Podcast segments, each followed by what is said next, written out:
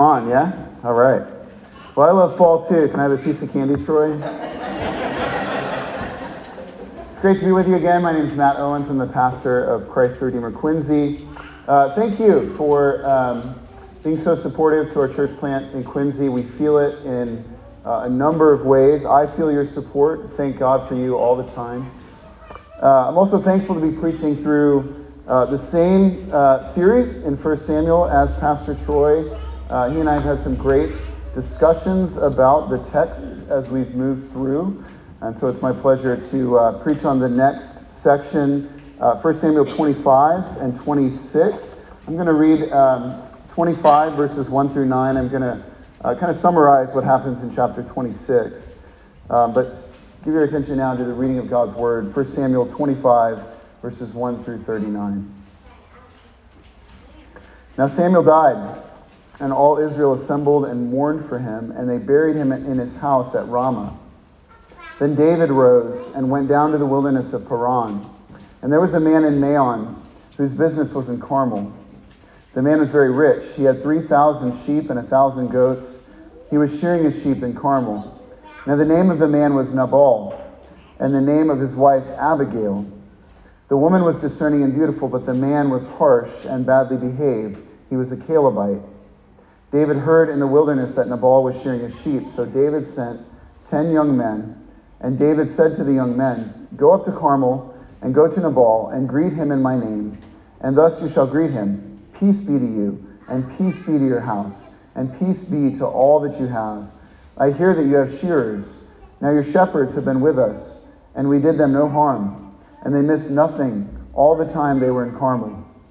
Ask your young men, and they will tell you. Therefore, let my young men find favor in your eyes, for we come on a feast day.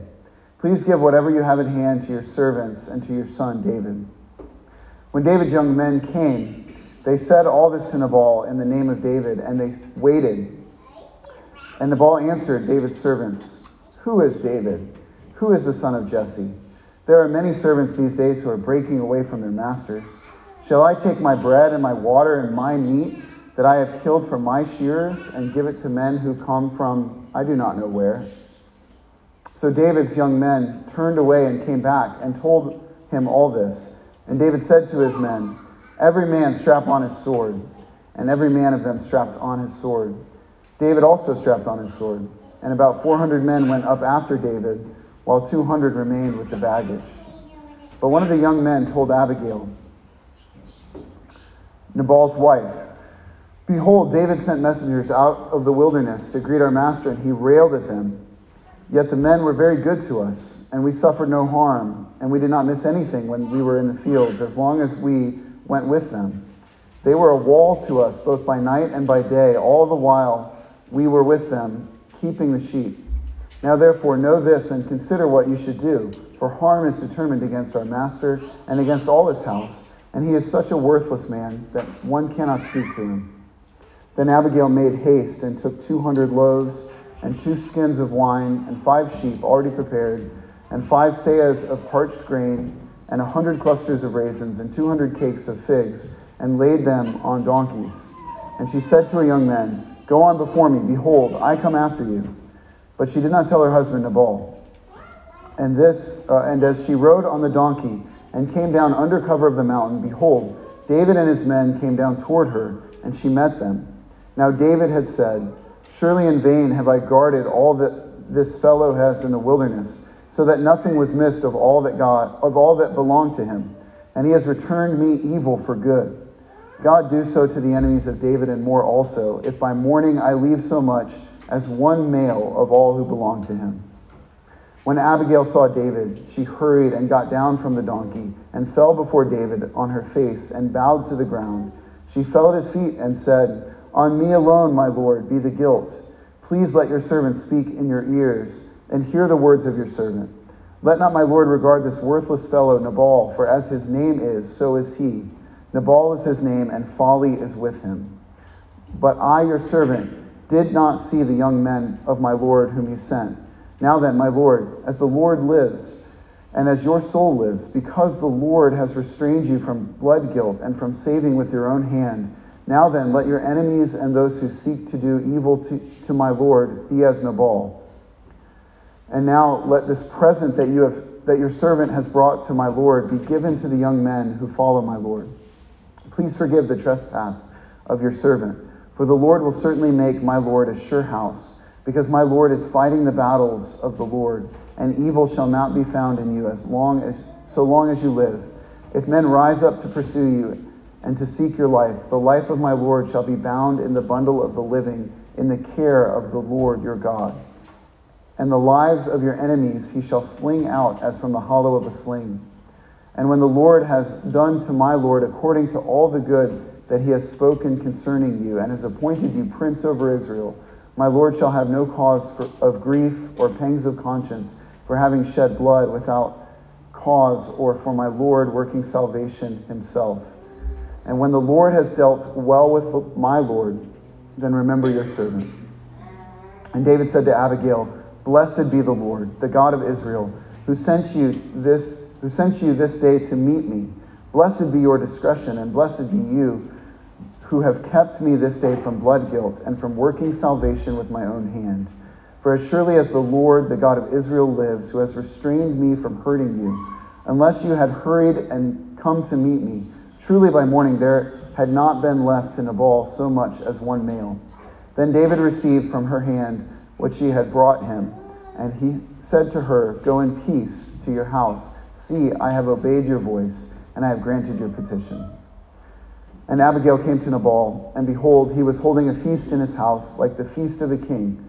And Nabal's heart was merry within him, for he was very drunk. So she told him nothing at all until the morning light. In the morning, when the wine had gone out of Nabal, his wife told him these things, and his heart died within him, and he became as a stone. And about ten days later, the Lord struck Nabal, and he died. When David heard that Nabal was dead, he said, Blessed be the Lord who has avenged the insult I received at the hand of Nabal and has kept back his servant from wrongdoing. The Lord has returned the evil of Nabal on his own head. Then David sent and spoke to Abigail to take her as his wife. This is the word of the Lord. Thanks be to God. Would you pray with me?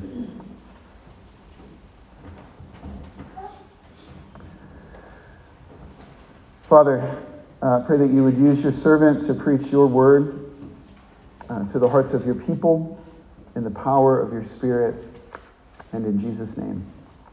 Amen. This week I had the challenging experience of uh, trying to feed baby food to our eight month old baby boy, Luke. Maybe some of you are in this category with me. Uh, it was challenging, frustrating, uh, because rather than just let me feed him, Luke gets so desperate for food that he tries to take the spoon for himself. And so every time I put the spoon in his mouth, he grabs it and he holds on tightly. And if I pull it away from him, he cries. Uh, but when I allow him to hold it himself and suck it, uh, he makes a huge mess and he still cries. Because he doesn't get any more food from the spoon. From what I can tell, he naturally associates spoon equals food. Uh, and therefore, he grabs the spoon thinking that the spoon will give him all the food he wants. Of course, what he doesn't realize is that it's not ultimately the spoon that feeds him. He's fed by my hand, the hand of his father. And I wonder if this is a picture of us, grasping at what we think we need when we have a heavenly father who is gracious to provide what we really need at the right time. Pastor Troy said last week, he preached at Christ the Redeemer as well, uh, that waiting on the Lord, trusting our Heavenly Father, means not grabbing what the Lord already intends, has already promised to give us. Like baby Luke, we're impatient. We naturally want to take matters into our own hands. And when we do, we make a sorry mess of things, often resulting in tears. Last week it was David who restrained himself and his men from killing Saul, who had been pursuing him to kill him. David will have a similar opportunity to kill Saul in chapter 26. And again, he won't take it. But first, he has to be taught a lesson here in chapter 25. not to take matters into his own hands, but to entrust himself to God, who judges justly. It will take the hand of the Lord intervening and restraining him to teach him this lesson, lest he make a sorry mess of things. And so, as we move through this story, we're going to look, and you can see my outline there in the worship guide, at the hostile insults of the fool, the providential intervention of the wise, the just judgment of the Lord, and the decisive bloodshed of the Christ. First, the hostile insults of the fool. This chapter begins with the report of the death of Samuel, who's more or less receded from the narrative at this point. I'm drawing attention to it uh, for the, the purpose of tracing the larger storyline of the book. Samuel dies, but he'll make one more appearance in the story. How might that be? Well, stay tuned for a passage uh, in two weeks that just barely missed uh, falling on Halloween. In the second part of verse 1, we read that David, who just spared Saul's life in the cave, takes his men out into the wilderness. And in verse 2, we're introduced to a rich man uh, who seems to be in every way defined by his possessions. We're told of them before we're given his name. In verse 3, Nabal, which is a Hebrew word for fool. Most scholars think that no mother would be cruel enough to give her child that name, so maybe it was a nickname or some clever pun on his actual name. Whatever the case, he seems to perfectly fit his name. And that's not just the narrator's opinion, but his servants, David's, and his own wife's opinion. Now, she's not the first woman to think her husband a fool, and she won't be the last, but in this case, she's absolutely right. And we're given the opposite picture of his wife, Abigail, who's described as discerning and beautiful. As the feast day approaches, David sends his men to Nabal to speak peace and humbly requests that he share some of his food with him and his men. Since David's men have been in the fields with Nabal's shepherds, and rather than attack them and take what they want of their animals, they've actually defended and helped them. This is later confirmed by Nabal's shepherds in verses 14 through 16, going further in describing how good David's men were to them. So David's simply asking that his generosity towards Nabal's servants be reciprocated. But Nabal replies, verse 10, Who is David? And who is this son of Jesse? He's throwing shade at his non noble family. And he, and he apparently does know something of David, for he says, There are many servants these days who are breaking away from their masters. And then he demonstrates his uh, self centered arrogance uh, with the repeated use of my. Shall I take my bread, my water, and my meat I have killed for my shearers, and give it to men who I do not know, uh, wh- who come from I do not know where? An insult to David's men, who, if you recall, were outcasts in society. And the answer to his question uh, in God's law is yes. The law continually calls for generosity, hospitality, and love towards the stranger and the sojourner in the land. For don't forget, the Lord says that you were a sojourner in a foreign land. Jesus goes even further, saying, Give to the one who begs from you, and do not refuse the one who would borrow from you. And whatever you wish that others would do for you, do also to them. And whatever you've done for the least of these, your brothers, you've done for me. But Nabal is a fool, and everything he says is insulting. So put yourself in David's shoes or sandals. He's done the right thing. And isn't it natural when you've done the right thing to feel an even deeper sense of moral outrage when you're slighted, insulted? Think about it. When you're driving, when do you feel the most angry? When does the road rage well up inside of you?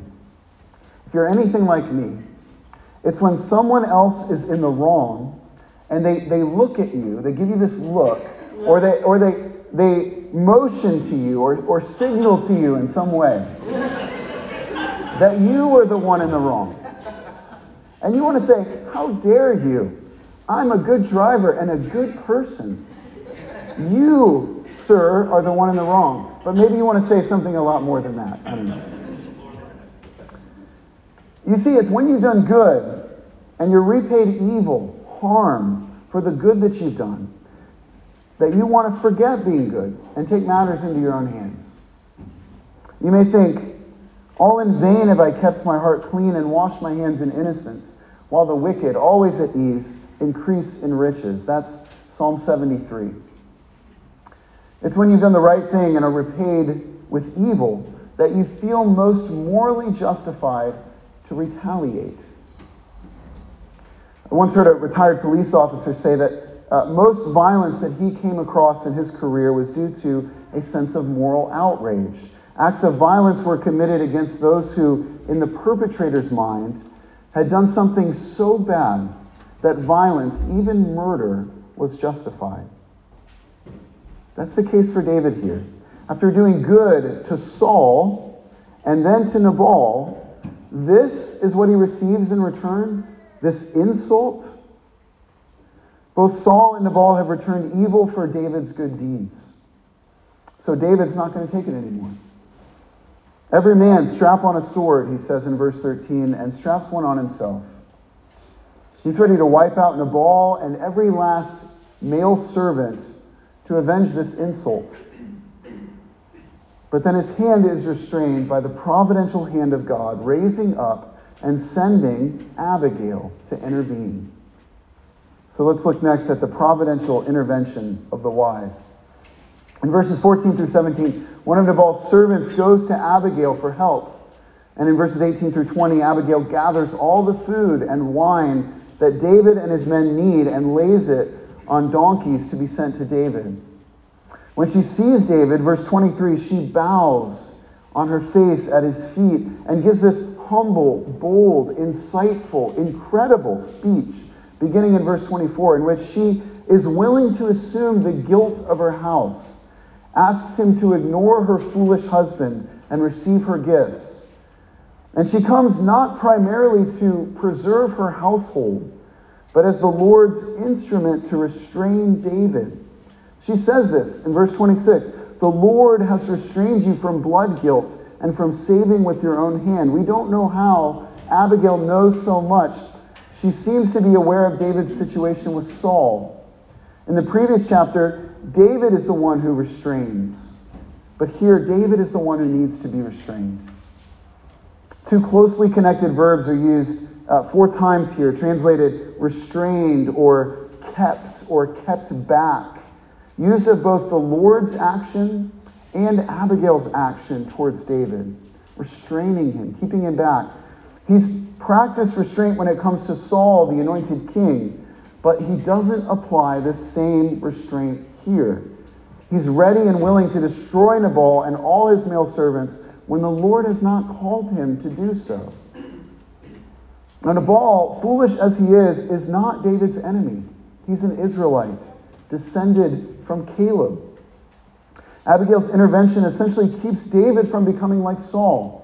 Instead of taking salvation into his own hands and getting blood on his hands, she enables him to still be able to say when he becomes king, says Psalm 18, according to the cleanness of my hands, the Lord rewarded me. For I have kept the ways of the Lord and have not wickedly departed from my God. It's true, but it's because of the Lord's gracious intervention here. Abigail doesn't want vengeance and violence to mar David's legitimacy to serve as God's king or grieve his conscience. Vengeance belongs to the Lord, and this is true throughout the scriptures. Now, there are times uh, in the Old Testament, especially, when the Lord calls his people to execute his judgment on individuals or nations. But it is not for us to avenge ourselves to take matters into our own hands, as David is about to do. Abigail goes on to say, David, you are fighting the Lord's battles, and the Lord will surely make you king, give you a house, and fight for you. And so David receives here not only merciful restraint, but a fresh reminder of God's promise to him. She's basically saying, since the Lord is going to make you king, you don't need to grasp it by your own hand and get blood on your hands from this personal insult from a fool. Left to himself, David would have messed this up. But Abigail is the Lord's stop sign graciously placed in David's path. And I wonder how often have we, especially if we find ourselves in a desperate place like David does, especially if we've been insulted or slighted, how often have we been ready to abandon our beliefs and principles and commit some grievous sin? Maybe revenge, violence, or maybe sexual sin, or something dishonest. We were ready to go through with it, but the Lord kept us back. Our hearts would have allowed us to do it, but the circumstances providentially would not. God is so often gracious to intervene and restrain what we would later regret in ways that we sometimes later recognize, and in many ways that we never see. One commentator I know uh, Pastor Troy and I both greatly appreciate, uh, Dale, his name is Dale Ralph Davis, uh, puts it like this The text teaches us how the Lord rescues his servants from their own stupidity, how he restrains them from executing their sinful purposes, how sometimes he graciously and firmly intercepts us on the road to folly. What loving hands construct the roadblocks to our foolishness. What mercy sends frustration to our purposes. What kindness builds hindrances in our path. The Lord providentially intervenes by sending Abigail to speak the Lord's words of wisdom to David. And to David's credit, he receives them. Rather than turning on her, rather than being too proud, she was taking a great risk interposing herself. David even says in verse 34 to Abigail, The Lord restrained me from hurting you. Rather than turning on her, David blesses first the Lord, then Abigail, then receives from her hand what she had provided for his men. And so when we're desperate, when we feel slighted, insulted, we need to be willing to receive God's word from his people whom he sends in our path. As, as uh, Bob said, we're not alone. We'll be tempted not to hear the person God sends to speak his word to us out of self pity or out of self justification. But as is the case here, God's word and promises are exactly what we need in those moments. The Lord's intervention through Abigail's boldness actually reverses the flow of this story. As we've seen for a few weeks now, David has had opportunities to fast forward through all the waiting, to skip all the suffering, to take justice into his own hands, become king then and there. But what kind of king would he be? He would be a king with blood on his hands, a king like Saul a king like the nations.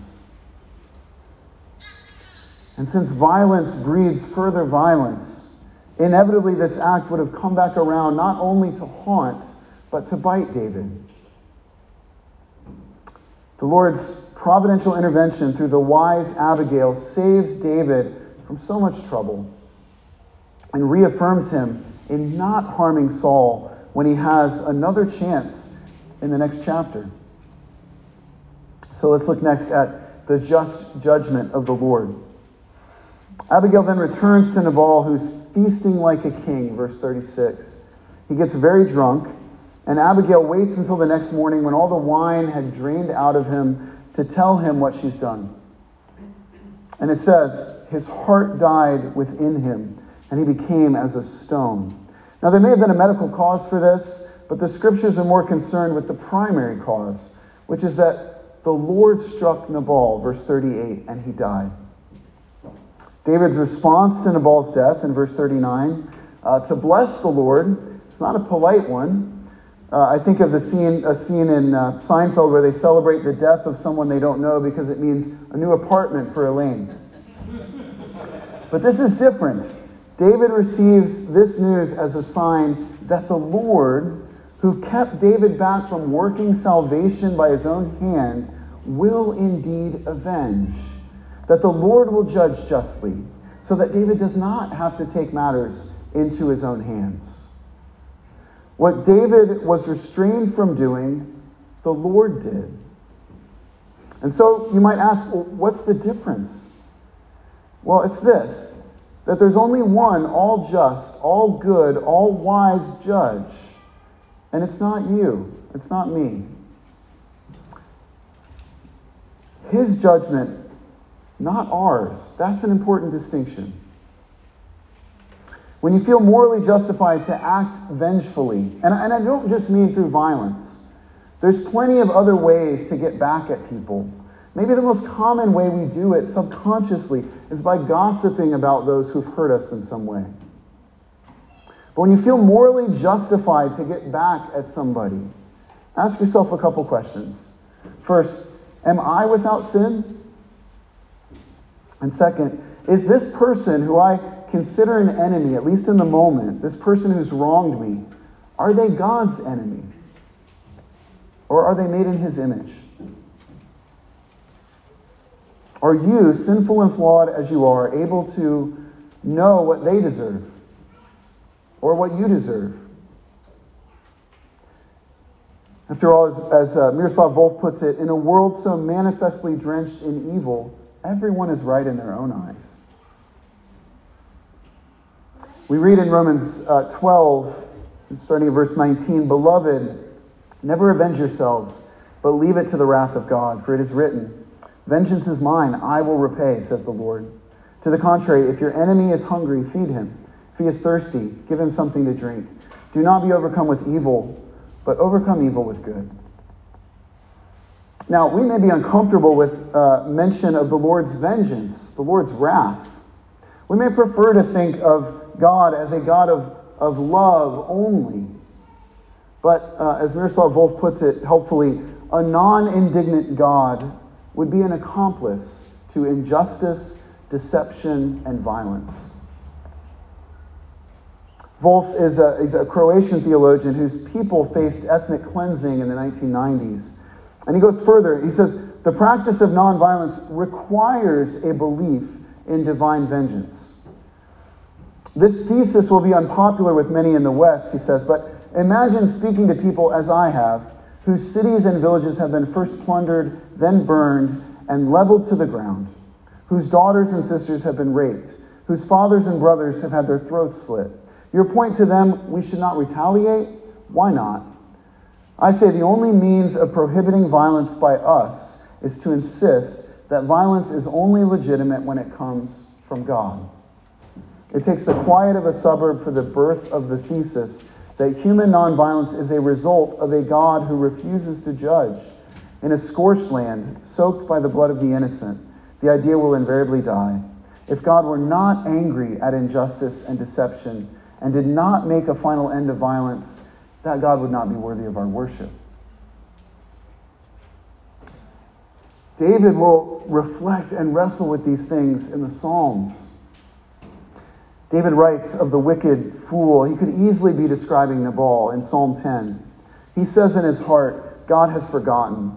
He has hidden his face. He will never see it. Arise, O Lord. O God, lift up your hand. Forget not the afflicted. Why does the wicked renounce God and say in his heart, You will not call to account? But you do see, for you note mischief and vexation, that you may take it into your hands. To you the helpless commits himself. You have been the helper of the fatherless. Break the arm of the wicked and the evildoer. Call his wickedness to account till you find none.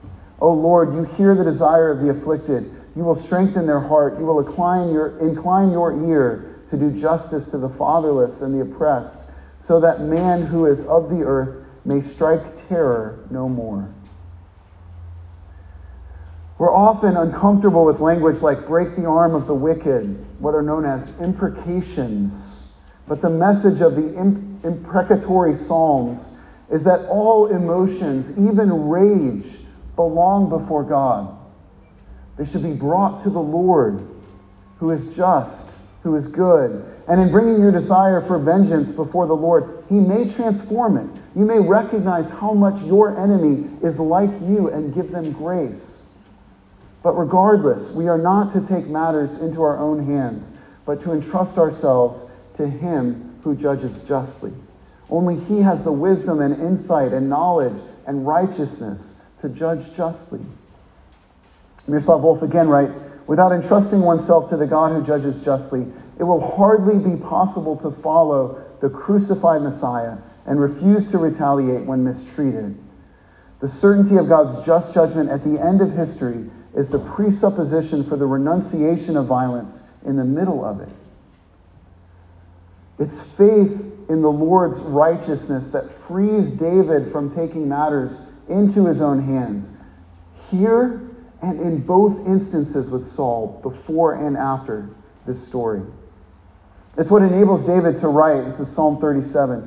Commit your way to the Lord. Trust in him, and he will act. Be still before the Lord and wait patiently for him. Fret not yourself over the one who prospers in his way, over the man who carries out evil devices. Refrain from anger and forsake wrath. Fret not yourself, it tends only to evil, but the evildoer shall be cut off. Those who wait on the Lord shall inherit the land. In just a little while, the wicked will be no more, but the meek shall inherit the land and delight themselves in abundant peace. Jesus quotes this in the Beatitudes. The meek are those who wait for the Lord, trust in the Lord, who don't take matters into their own hands. David waits on the Lord, trusts in him to act. And David will inherit the land, the kingdom, as the Lord has promised. And David probably received Nabal's land through his marriage with Abigail, of which we're told at the end of this passage. So let's look at the final point the decisive bloodshed of the Christ. In this passage, David is tested. He's tested in the wilderness. Israel was also tested in the wilderness and failed, just as Adam had failed. David does pass his temptation in the wilderness, but only because of the Lord's intervention, sending Abigail. David's temptation, again, is to fast forward to glory, to skip all the suffering. His temptation is to take the throne without all the waiting, without all the pain. And Jesus was also tested in the wilderness. His temptation was also to take the throne without all the pain. Jesus had the opportunity to skip all the suffering, and he didn't take it. Looking at the example of David, by the witness of the Spirit, he knew that the true anointed king, the true Christ, would not only suffer, but must suffer. As we considered last week, as Pastor Troy uh, brought in from 1 Peter 2, Jesus committed no sin, neither was deceit found in his mouth. When he was reviled, he did not revile in return. When he suffered, he did not threaten, but continued entrusting himself to him who judges justly. Jesus, the true and greater David, the true anointed king, is the ultimate example of the unjust sufferer. He always did the right thing and was slighted, insulted, met with evil, hostility. He refused to be sucked into the never ending cycle of violence, but rather he overcame evil with good, even at the cost of his own life. By the cross, Jesus breaks the vicious and never ending cycle of vengeance and violence by absorbing it onto himself. Just as Abigail's bold act of intervention reversed the flow of this story, Jesus, who's also the true and greater Abigail, intervened, interposed his precious blood, saying, as Abigail said, Let the guilt of my people fall on me alone. And so reverse the flow and course of the story of human history. For we read on in 1 Peter 2 He himself bore our sins in his body on the tree that we might die to sin and live to righteousness. By his wounds you have been healed. Unlike David, Jesus would have been perfectly just in coming into his kingdom with violence and bloodshed. He was the, the just judge. But that would have been bad news for us because it would have meant our bloodshed. The blood of all who had wronged him, all who had sinned against him.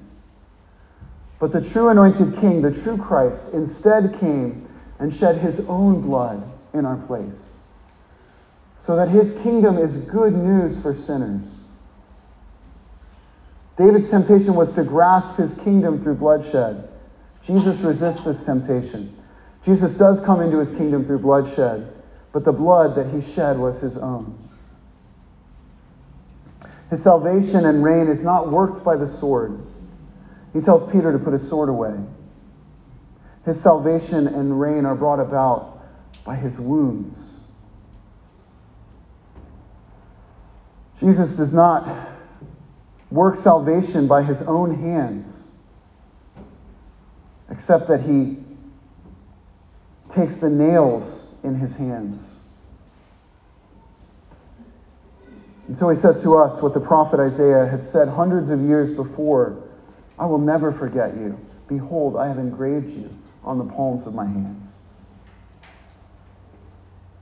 So when we are wronged, when we are mistreated, when we are spoken ill of, may we consider him who endured from sinners such hostility against himself.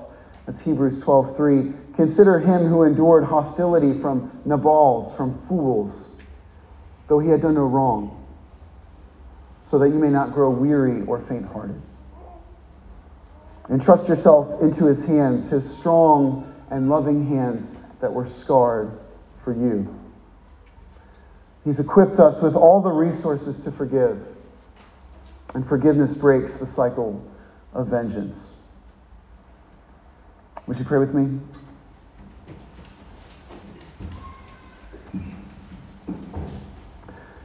Lord, all that we have needed, your hand has provided. Your hands, scarred for us, have provided all that we needed.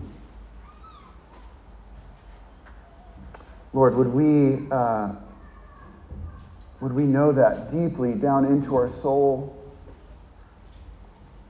Would we dwell on that when we are insulted, when we are wronged, when we are uh, tempted to take uh, matters into our own hands?